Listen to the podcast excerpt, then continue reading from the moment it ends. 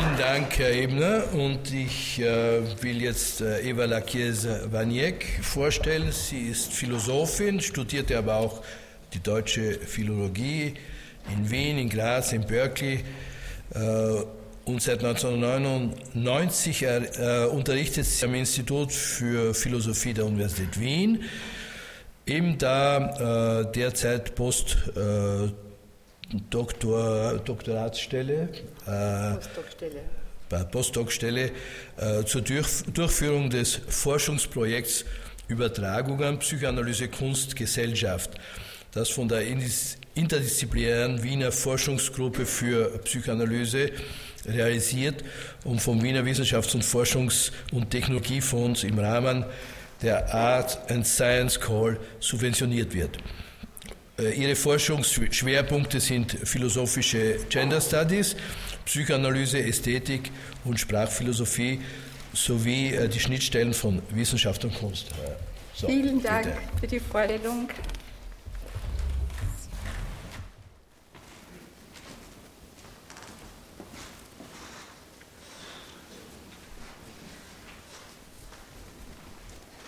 Bevor ich beginne, möchte auch ich mich bei allen bedanken, die zum Gelingen des Symposiums beigetragen haben, dass wir hier heute sein können. Und möchte auch sagen, ich freue mich natürlich über Ihr Kommen. Und angesichts dessen, dass Roman Wiedholm, der den Kommentar vorbereiten hätte sollen, leider nicht gekommen ist, aus krankheitlichen Gründen, haben wir ein bisschen mehr Zeit zur Diskussion. Und ich würde mich sehr freuen, wenn, Sie diese, wenn das Publikum diese Gelegenheit nutzt, um mit uns zu diskutieren. Danken möchte ich auch äh, Audrey Marcy und Susanne Kirsch, die die äh, Übersetzung vom Deutschen in das Französische vorbereitet haben. Mein äh, Vortrag trägt den Titel Krypta, Ding und Geschlecht von unmöglicher Trauer zur Diskurskritik. Eine besonders mutige Seite im Werk Michael Turnheims ist es, strittige Fragestellungen dort aufzuwerfen, wo sie gemäß einer Doxa nicht vorkommen sollten, nämlich zu den zentralen Theoremen der Lehre und ihrer Gründungsgästen selbst. So zeigt die Turnheim beispielsweise auf, dass dem Konzept der gelungenen Trauer bei Freud, das ein Durcharbeiten und Loslösen des Subjekts vom verlorenen Subjekt beinhaltet, angesichts des Todes Freuds eigener Tochter die Erfahrung von nicht restloser, wenn nicht gar von unmöglicher Trauer entgegensteht. Dass dies nicht nur Relevanz für das Subjekt und seine libidinösen Bindungen an das Objekt, sondern auch für die Bildung seiner geschlechtlichen Identität und darüber hinaus für ein neues Verständnis von Diskurskritik und ideologischen Verhaftetsein von Theorie besitzt, soll im Folgenden dargelegt werden.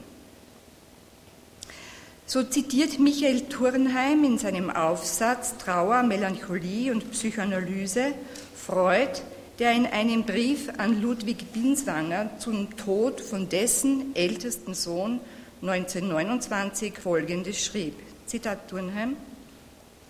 Man weiß, dass die akute Trauer nach einem solchen Verlust ablaufen wird. Aber man wird ungetröstet bleiben, nie einen Ersatz finden. Alles, was an die Stelle rückt, und wenn es sie auch ganz ausfüllen sollte, bleibt doch etwas anderes. Und eigentlich ist es recht so.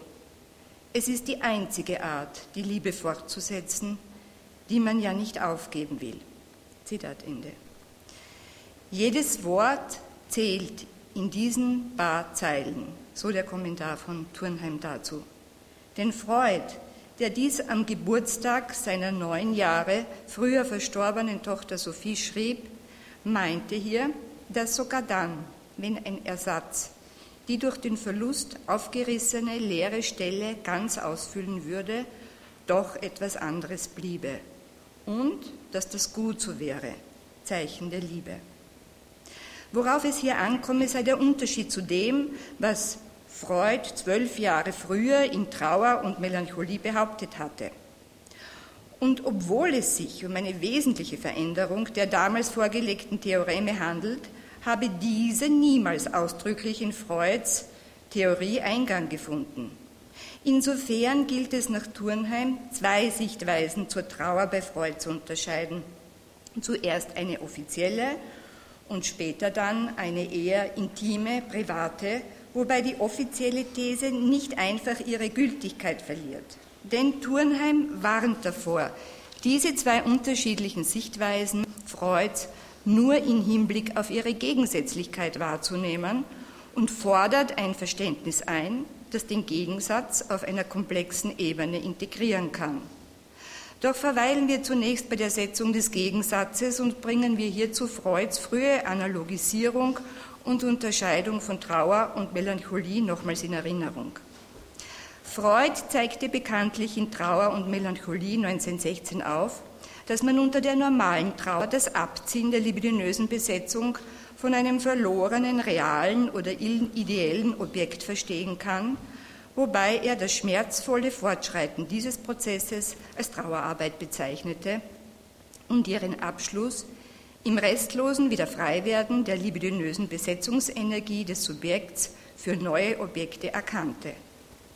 Anders beschreibt Freud die pathologische, erstarrte Form der Trauer, die Melancholie, bei der das Subjekt das verlorene oder verloren geglaubte Objekt nicht betrauere, sondern sich anstatt dessen identifikatorisch einverleibe. Dies hat für das Subjekt wohl den Vorteil, den Trennungsschmerz nicht durchleben zu müssen. Dafür findet jedoch eine Ich-Veränderung statt, bei der das Objekt in der Rolle der Ich-Kritik an die Stelle des Über-Ichs gesetzt wird. Von dort aus wirft es seinen Schatten auf das Ich, indem es dieses kritisiert, quält, herabwürdigt und verarmen lässt, was dazu führen kann, dass das Ich vom Schatten des Objekts so sehr überwältigt wird, dass es schließlich sogar seinem Selbstmord zustimmen kann. Wie Freud mit Otto Rank hinweist, handelt es sich hierbei um eine Regression auf narzisstische Ebene, da die Objektbesetzung sich im Falle der Melancholie als nur wenig resistent erweist, wobei dies vermutlich auch zur Vermeidung der Bewusstwerdung der Ambivalenz gegen das Objekt genützt wird. Dementsprechend kann man mit Freud sagen, dass die in der Melancholie den Objekt ursprünglich entgegengebrachten Liebes- und Hassgefühle von diesem wieder abgezogen und mitsamt seinen Zügen vom Subjekt einverleibt werden wobei die Ambivalenz aus topischer Perspektive gesehen auf Ich und über Ich aufgespalten wird.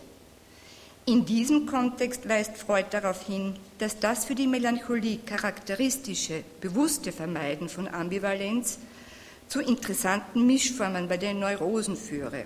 So weist die Hysterie beispielsweise ein Nebeneinander von sowohl Identifikation mit dem Objekt als auch die Aufrechterhaltung des libidinösen Objektbezugs auf, wobei Freud über die Nähe zu den Neurosen auch die einverleibend oralen und quälend analen Bezüge der Melancholie erklärt.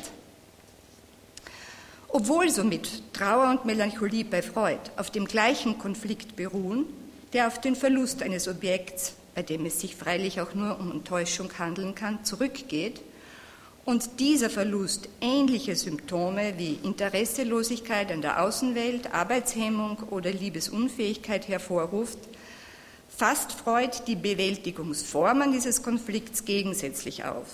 So gibt es hier einerseits das bei der Trauer bewusste und schmerzvolle Durcharbeiten des Verlustes Objekts, das zum Abzug der libidinösen Besetzung führt und dem Subjekt wieder neue Besetzungen ermöglicht – wohingegen der gleiche Konflikt in der Melancholie auf unbewusster Ebene ausgetragen wird und es zu einer Einverleibung des Objekts kommt, das wiederum Ich-Veränderung zur Folge hat und das Subjekt unfähig macht, neue Objektbesetzungen vorzunehmen.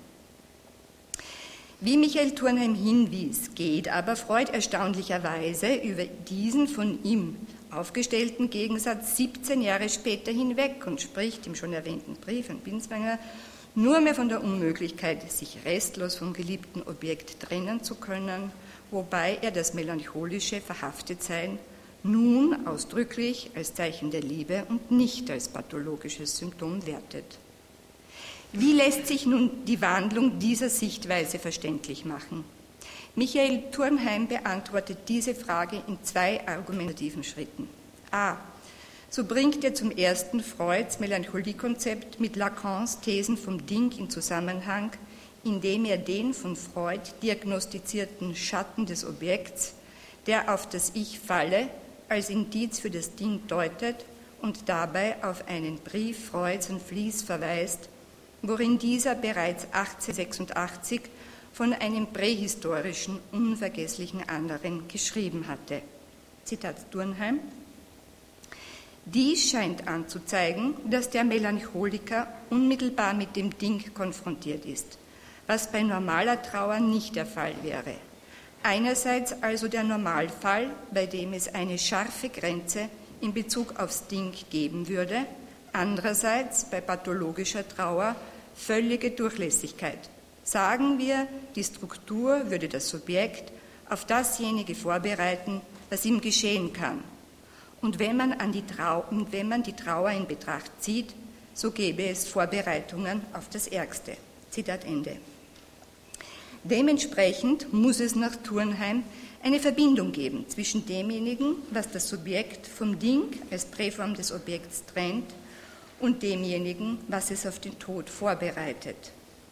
Hierzu bezieht er sich auf die Lacanische Formel, wonach das Symbol sich als der Mord des Dinges manifestiere, im Sinne des Distichons von Schiller, Zitat Schiller, spricht die Seele, so spricht ach schon die Seele nicht mehr.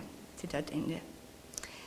Der erste logische Schritt für ein besseres Verständnis des Phänomens wäre nach Turnheim somit von einer Unverträglichkeit zwischen dem Sprechen und der Ursprünglichkeit der Seele auszugehen. Der zweite müsse dann darin bestehen, aus der Anerkennung des Todes, des Todes der Seele durchsprechen, die Möglichkeitsbedingung des Ereignisses Leben zu machen. Zitat Turnheim. Das Subjekt wird umso besser auf dasjenige, was ihm geschieht, vorbereitet sein, als es den unvermeidlichen Mord subjektiviert, zum eigenen gemacht hat. Man würde umso besser leben, als man schon tot ist. Die Anerkennung der Abtötung schafft den leeren Platz, auf dem Leben, das lebendige Ereignis, stattfinden kann. Zitat Ende. Es sei hier angemerkt, dass Julia Kristeva, ähnlich wie Michael Turnheim, argumentiert, als sie Freuds Melancholiekonzept durch das Lacanische Ding weiterzuentwickeln suchte.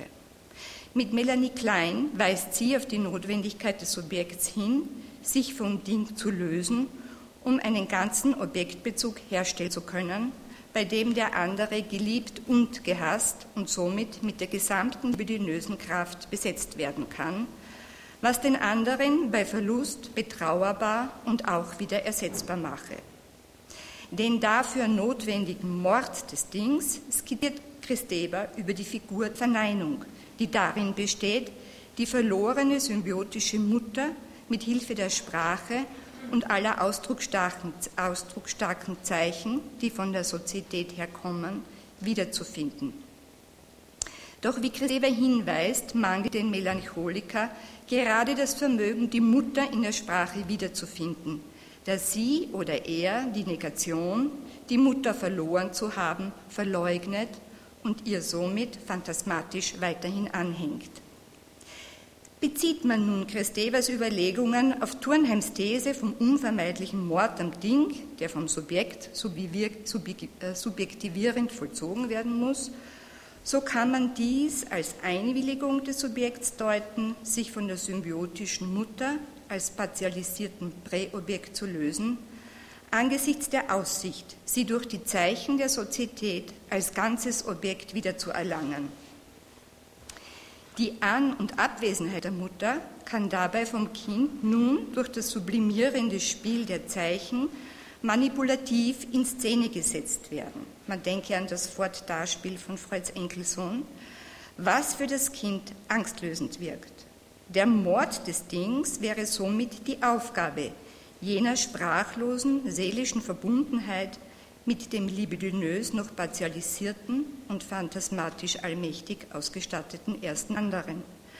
Eine Lösung, die durch die numerige Identifizierung mit den Zeichen der Sozietät möglich wird und zur Ankunft des Subjekts sowie zum Auftauchen des ganzen und ersetzbaren Objekts führt.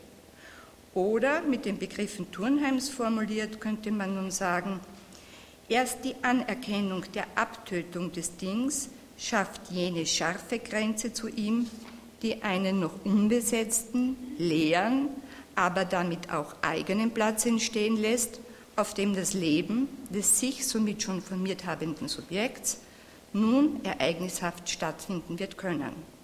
Eine Grenze, die im Falle der pathologischen Trauer jedoch völlig durchlässig bleibt.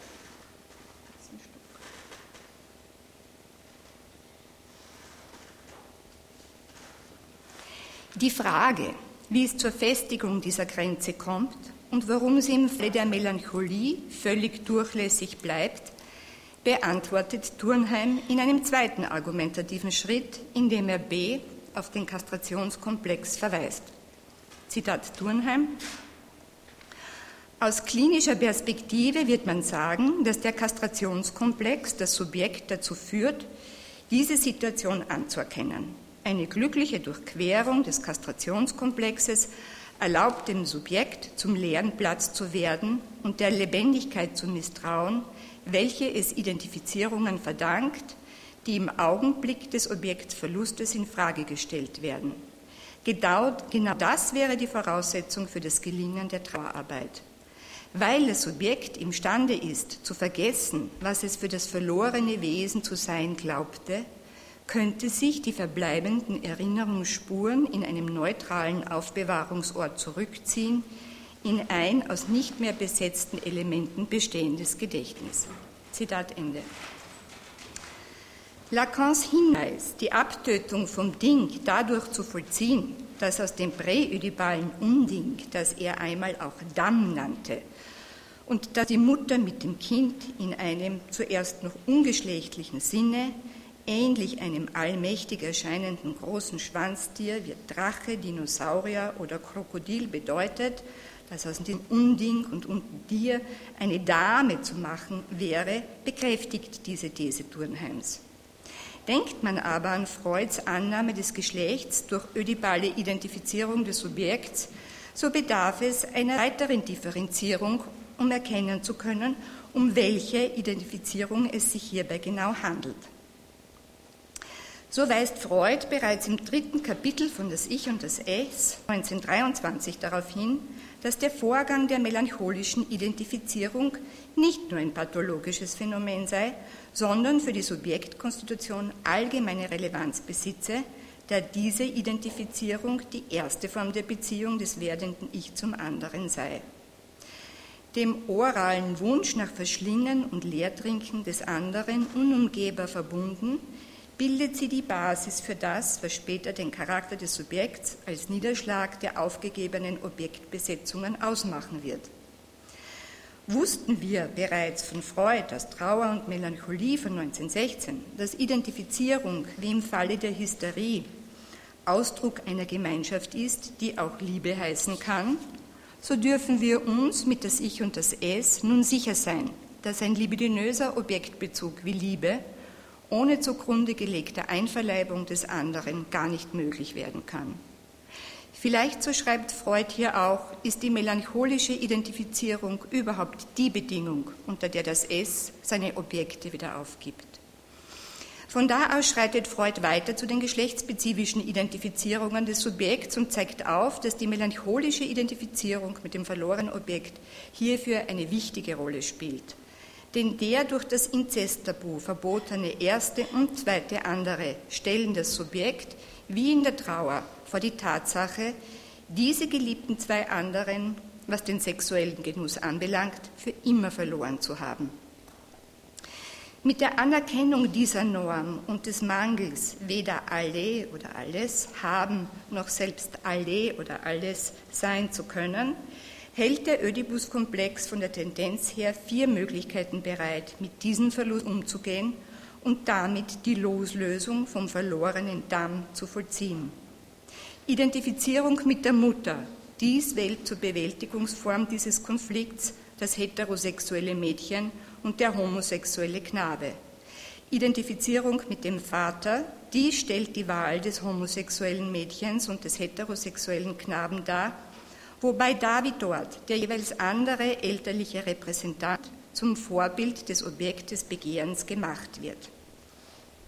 Was hier erstaunt, so Freud selbst, und dies übersieht Judith Butler, wenn sie sich zentral auf die melancholische Identifizierung für die Bildung der Geschlechter im Sinne von Gender stützt, ist die Tatsache, dass der Ödipus-Komplex nicht nur die melancholische Identifizierung mit dem verlorenen Objekt, sondern auch noch eine andere Lösung bereithält.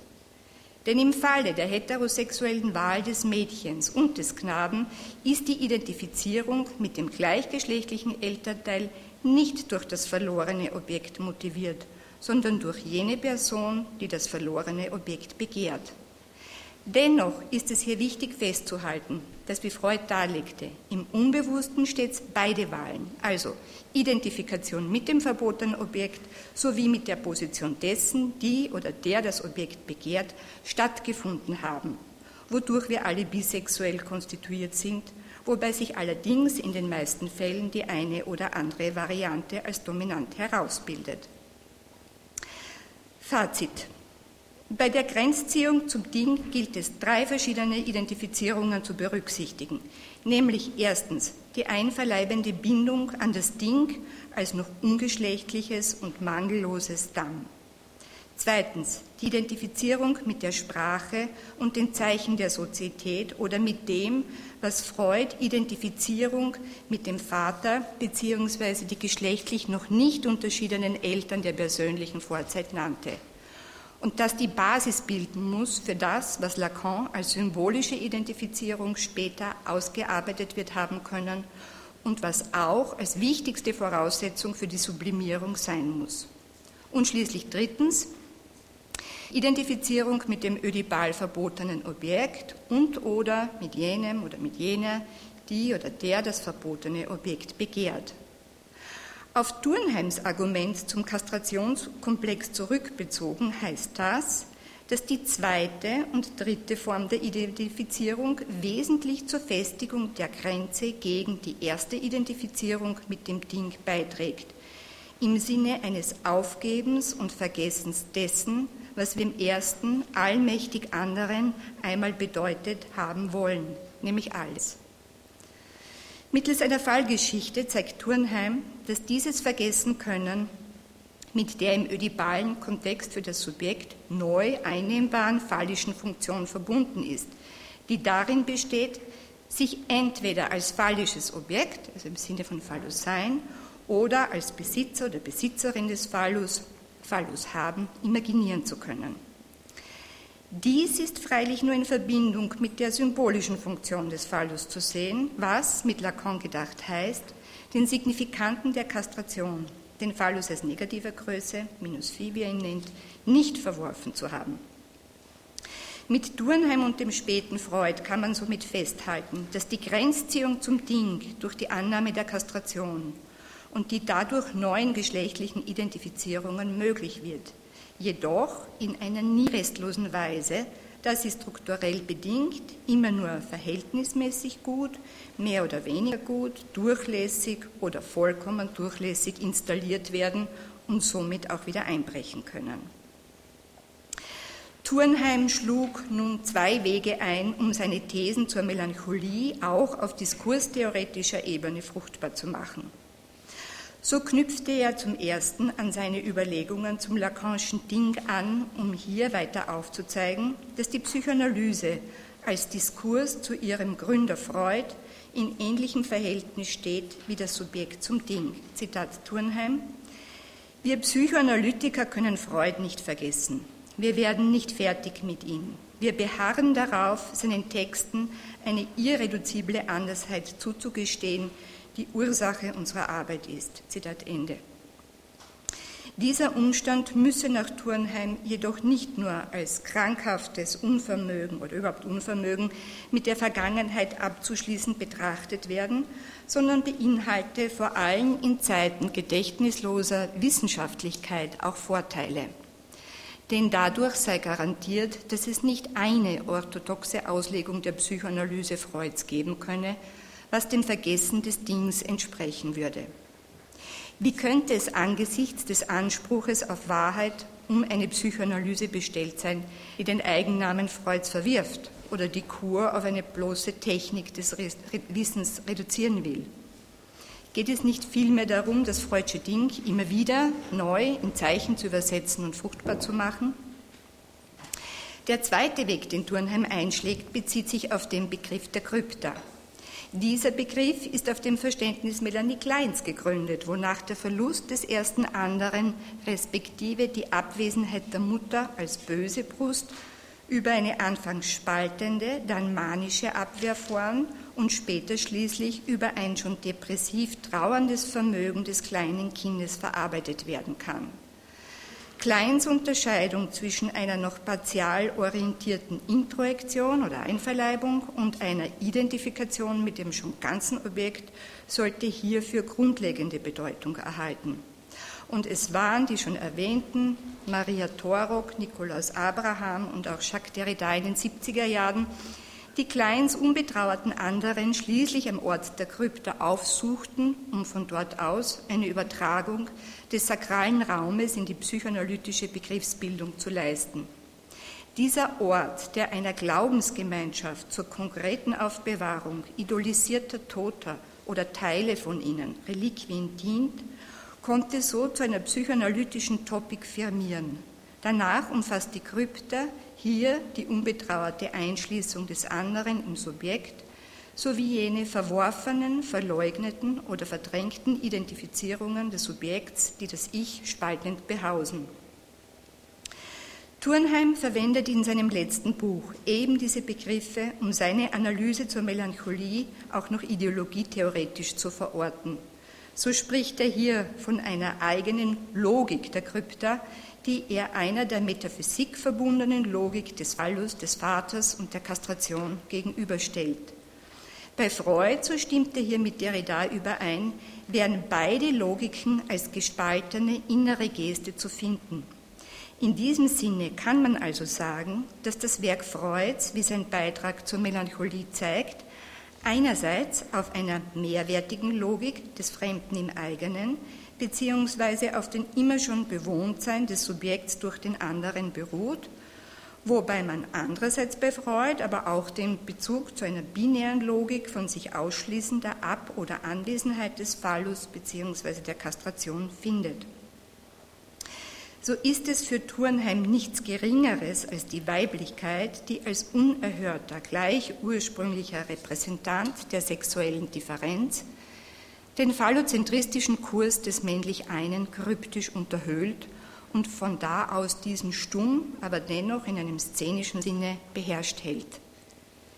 Es wäre nun an der Zeit zu einer inneren Spaltung hinsichtlich unserer eigenen Handhabung der analytischen Begriffe und der Kur zu gelangen. Das erfordert nach Turmheim aber nicht das Durchstreichen oder Aufgeben der phallisch-kastrativen Logik, sondern bedeutet, ihren Deutungskontext offen zu halten und beide Logiken im Sinne einer doppelten Geste des Sinns und seiner Spaltungen im Archiv der Psychoanalyse zu verorten. Damit hat Michael Turnheim nicht nur auf das ideologische Feld der Psychoanalyse aufmerksam gemacht, sondern auch die Richtung aufgezeigt, wie mit ihrem andro- und phallozentristischen Erbe hinkünftig umgegangen werden kann. Und es ist zu hoffen, dass die Psychoanalyse nicht der einzige Ort bleiben wird, wo die kryptischen Einverleibungen, die den phallozentrischen Diskurs unterhöhlen und aufspalten, sichtbar gemacht werden können, sondern dass dies in Zukunft vielerorts genützt wird. Denn mit Turnheim und seinen Vorgängern gibt es eine neue Voraussetzung, um diskursive Kritik auszuführen, bei der die libidinösen und identifikatorischen Aspekte sowie die den anderen einverleibende Logik der Krypta nicht mehr einseitig vereinheitlicht oder gar ausgeklammert werden müssen. Und das erachte ich nicht nur für die Psychoanalyse als relevant, sondern für die Human- und Kulturwissenschaften insgesamt. Ich danke Ihnen für die Aufmerksamkeit.